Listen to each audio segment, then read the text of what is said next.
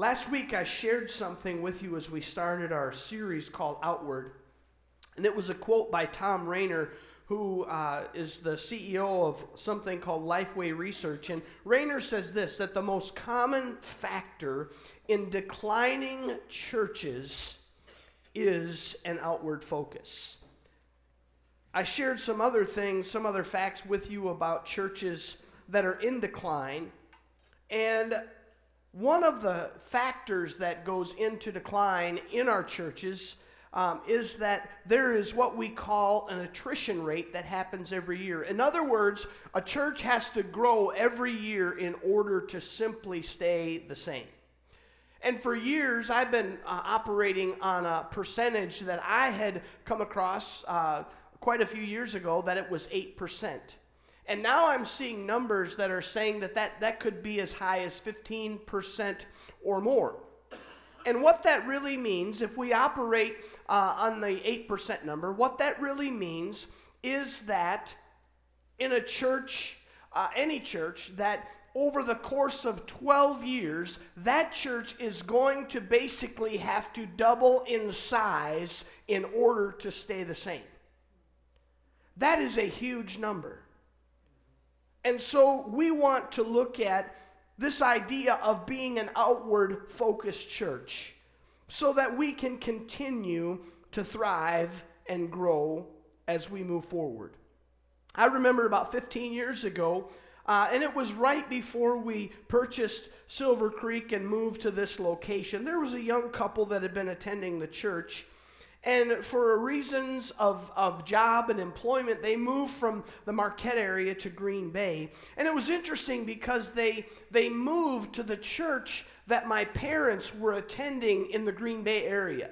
And so I got to continue um, seeing them occasionally and having conversations. And I remember having a conversation with the husband sometime after they had moved away. And his statement to me was this You know, when we were there and we attended the church, he said it was just too big. It was too big. And I found that really interesting because the church that he was now attending in, in Green Bay was larger than we were when he was attending here.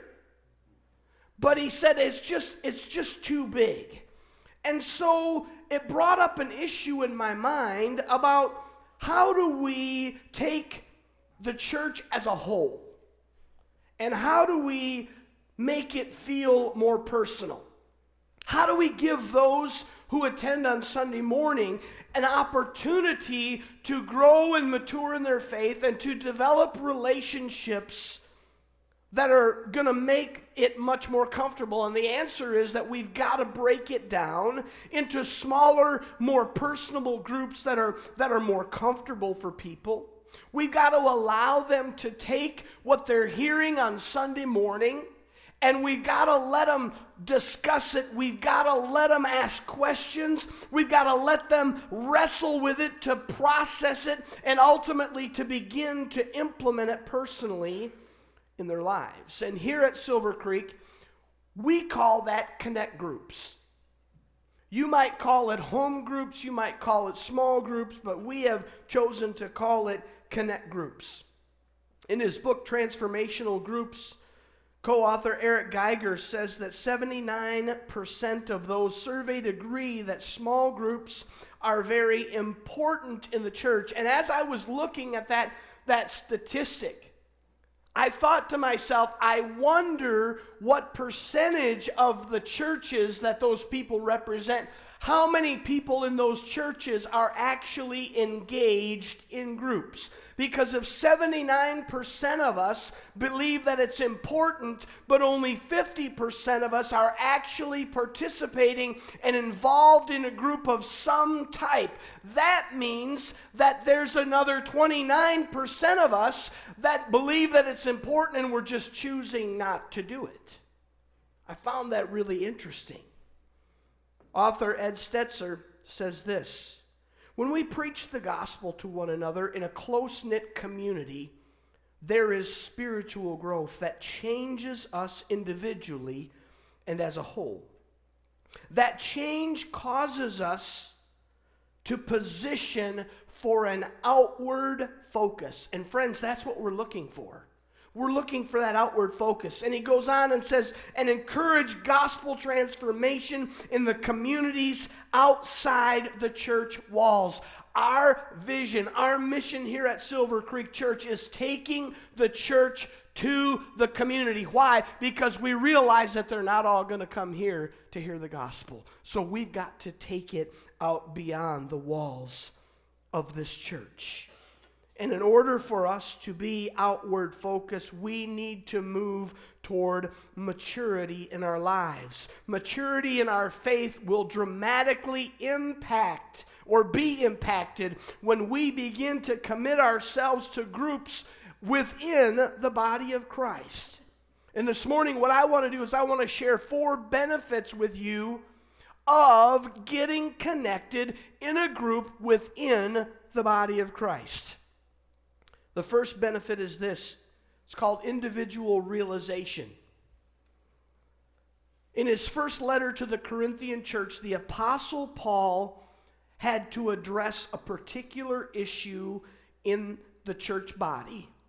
Now, let me say this that historically, we know that in Jewish society, boys were educated far more than girls, and sometimes they were the only ones that were educated. Okay? Now, we realize that this is not how we should do it and we would do it in our culture today and how we do do it, but that is the reality of Jewish society when Paul wrote to the Corinthians. And evidently, while they came together as the body of Christ, husbands and wives would sit in different areas, and the wives would sit in one area and the husbands would sit in another area. I don't know why they did this. I don't see any reason for it um, as I read Corinthians, but that evidently is what happened. And when a wife had a question from what was being shared during the gathering, she only had one person in society that she was allowed to ask, and that was her husband. And so rather than wait until they got home and got the roast out after church, okay, none of you do roast anymore after church, do you? Man, that was living when I was growing up. Instead of waiting until after the service, what, they, what she would do is she would stand up and she would yell her question to her husband. Okay? Now, it sounds funny to us now. But Paul actually addresses this in his letter to the Corinthians. Now, I can see why Paul would address this issue in his letter. Now, I, I, listen, I love to preach and I love a little bit of feedback. Okay? I do. When you guys are a little chirpy, I really kind of like it. Okay? Um, but there is there is a limit to how much feedback and how much interaction we have, there's a limit to what really is effective because at some point it actually begins to work against us, okay, in what we're trying to accomplish here.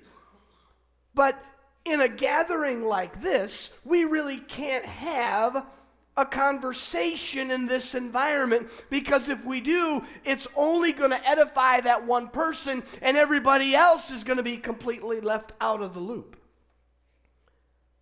There's no opportunity for you to receive uh, input or feedback regarding your thoughts or your questions. You're really, uh, in this kind of a, of a setting, you're not able to ask uh, and receive a specific answer for a question that you might have.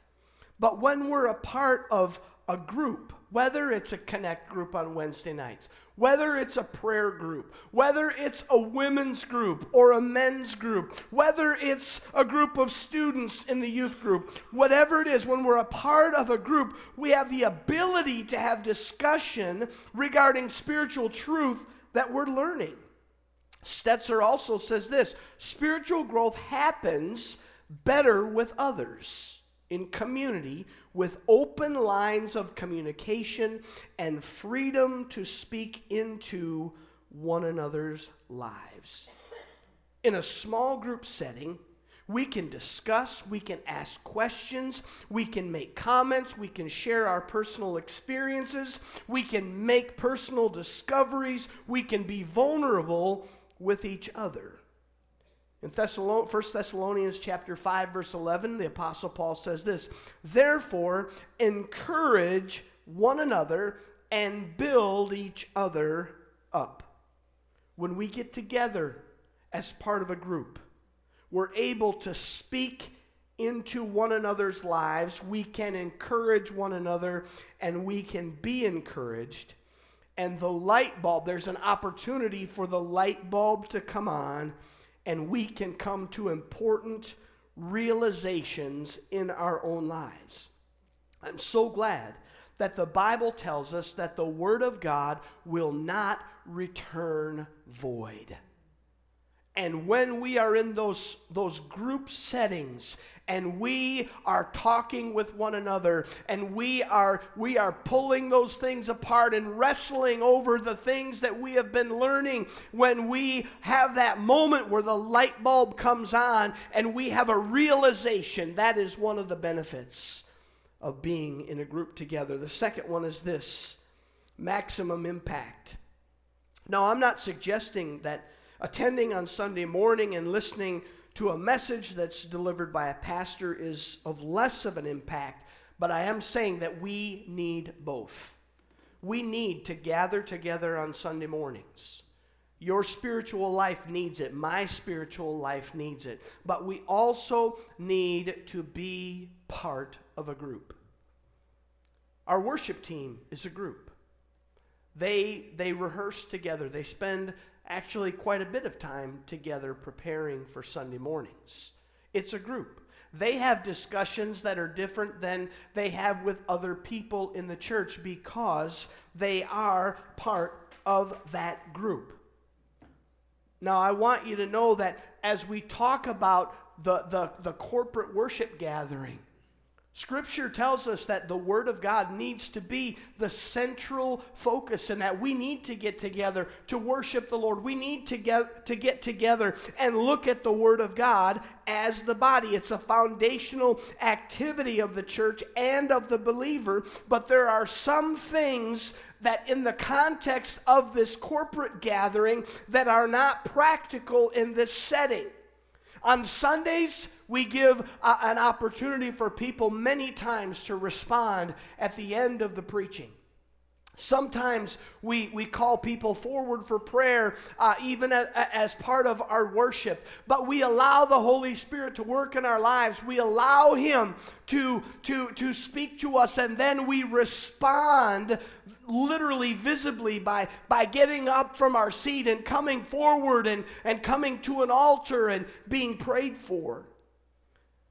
But we also need the opportunity to get down to the nitty gritty of what's happening in our lives. James says it this way in James 5:16. Therefore confess your sins to each other and pray for each other so that you may be healed. How do you think it would work on Sunday morning if I if I grabbed uh, grabbed a mic and we just passed it around and asked people to confess their sin? How do you think that would happen? Some of you just immediately, just visibly, I saw you jerk a little bit when I said that. You're like, oh, hey, wait, wait a second.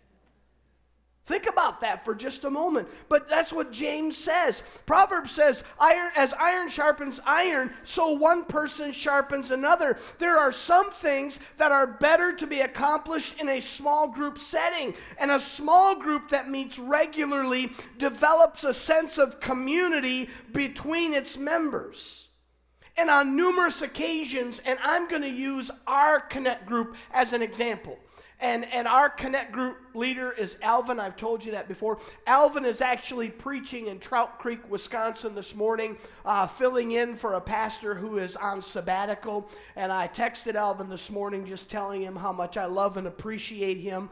But in our group, I want you to know that there are group members that have shared things that are deeply personal about moments, now get this, of failure and sin in their lives. Hey, what, what do you, No, we don't force anybody to say anything. We don't drag it out of them. We don't demand that they share.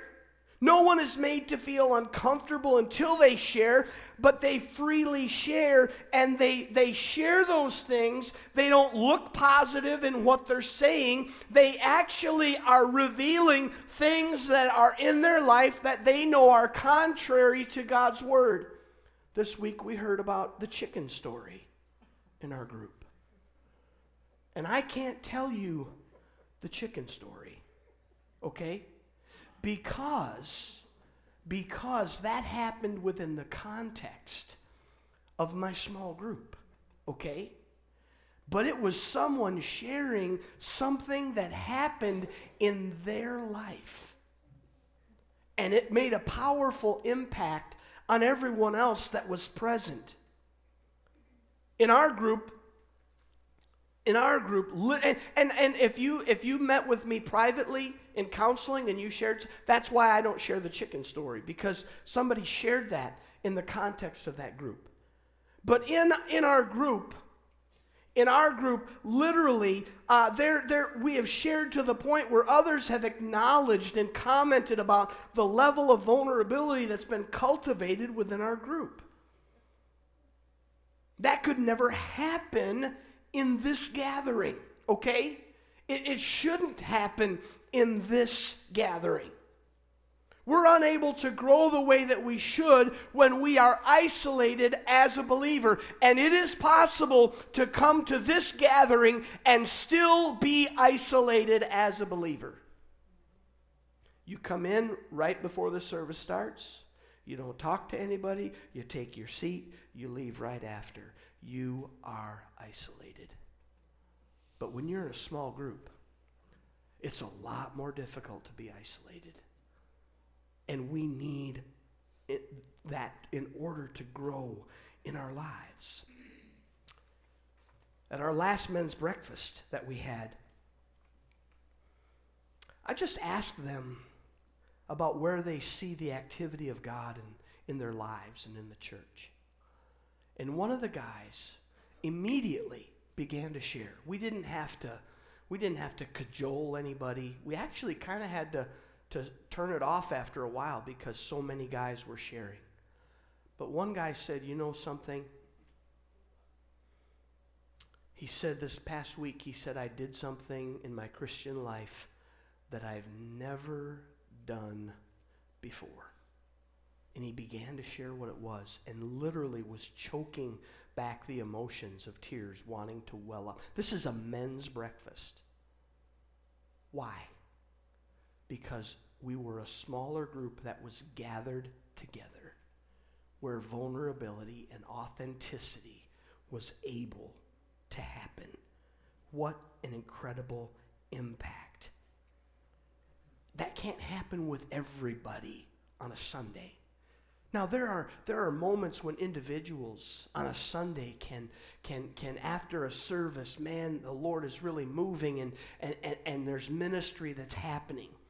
But for for the vast majority of us, friends, I, I want you to know that there are people that attended Silver Creek Church more than 10 years ago that I am still in contact with that moved out of the UP and I'm still in contact with them because we were in a small group together. That's pretty powerful. Because normally it's out of sight, out of mind. Small groups really connect us together. Benefit number three is authentic relationship. Over the past several weeks, I've been in uh, Paul's letters in my devotions, and I noticed something he refers to people like Timothy and Titus and Onesimus as sons or true sons in the faith. He talks about people like Philemon and Priscilla and Aquila and many others as friends and, and fellow laborers. He has this incredible deep connection with a number of people in his life, and it's so obvious that he deeply loves these people. Did you know that Jesus said that the way that they will know that we are Christians is by the love that we have for one another. That's within the context of the church, of believers. One of the greatest criticisms against the church has always been hypocrisy. Always. A lot of people have been hurt by the church. You know, inadvertently, the church, and I, I include myself in this, but, but we can project an attitude of having it all together. When I was a kid, we always wore our best on Sunday. In fact, the best clothes that we owned were called our Sunday best. Okay? You always wore your Sunday best. That was part of giving your best to God. But the attitude that it projected was that on Sunday morning, everything was okay and we had it all together, when in reality, we all knew during the week that they didn't have it all together. We weren't trying to do that, but someone coming in from the outside might think that that's what we were saying. We've got it all together, we've got everything going in the right direction. Sunday morning may not be the opportunity that we really need to tell everyone the things that are going on in our lives. But when we make the commitment to become part of a small group, we have the opportunity to be genuine, to be authentic with those who are part of our group. When we become part of a group as the weeks go on, we begin to get to know one another. We begin to trust each other, and eventually we begin to open up to one another and share things about ourselves. And indeed, may I even say that we go as far as to confess our sins to one another. And nobody was thinking of that verse when they did it. We're just telling a story about true life. Just telling, just telling real life. Just being genuine. No one in this place is perfect. Do you know that Isaiah the prophet, he said that our righteousness is as filthy rags. And that phrase, filthy rags, is about the worst and the dirtiest and the most disgusting that you would want to imagine. It's filthy, it's bad. That's what our, our we, we have no perfection. Our righteousness is as filthy rags. And I praise God for the forgiving power of Jesus' precious blood that cleanses us from sin. I'm so glad that God does not see my sin, but He sees me through the blood of Jesus Christ and He calls me holy. I'm so glad for that, but I know that I'm not perfect. In my Connect group, I've learned that the people of Silver Creek are not perfect because they share it. Ephesians chapter 4, verse 2, Paul says, Be completely humble and gentle.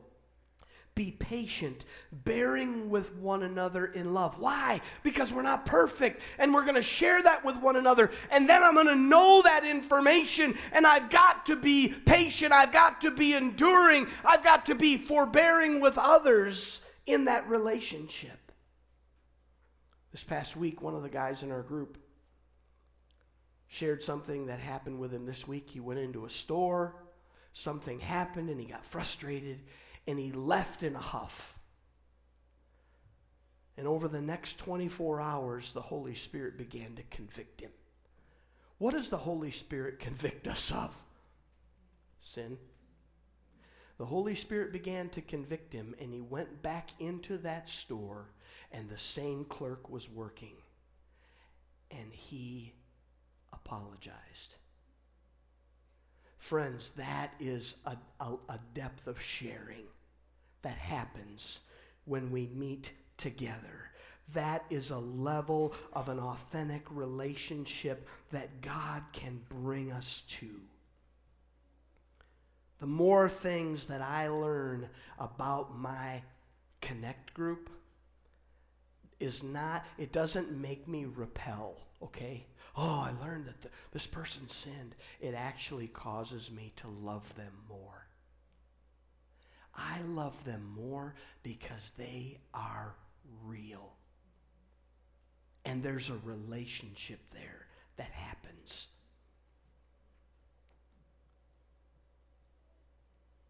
These things are nearly impossible if we just come to church on Sunday morning and worship in a corporate gathering.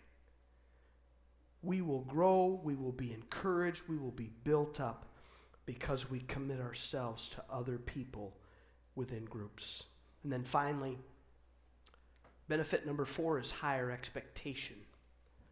In a Gallup survey, they discovered that the number one reason why people don't attend church was that they prefer to worship alone.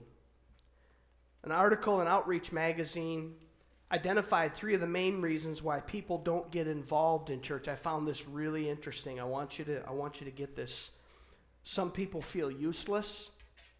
Other people feel hurt and still others feel just plain lazy. As the church, we need to encourage those who feel useless. We need to heal the hurting and challenge those who are struggling with motivation.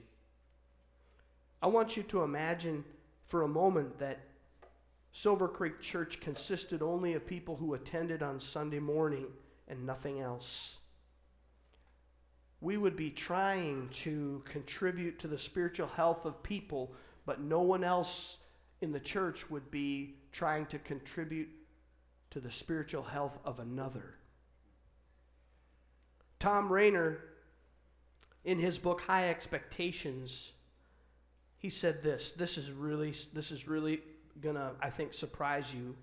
Church members who get involved in some type of group in the church are five times more likely to be active in the church five years later.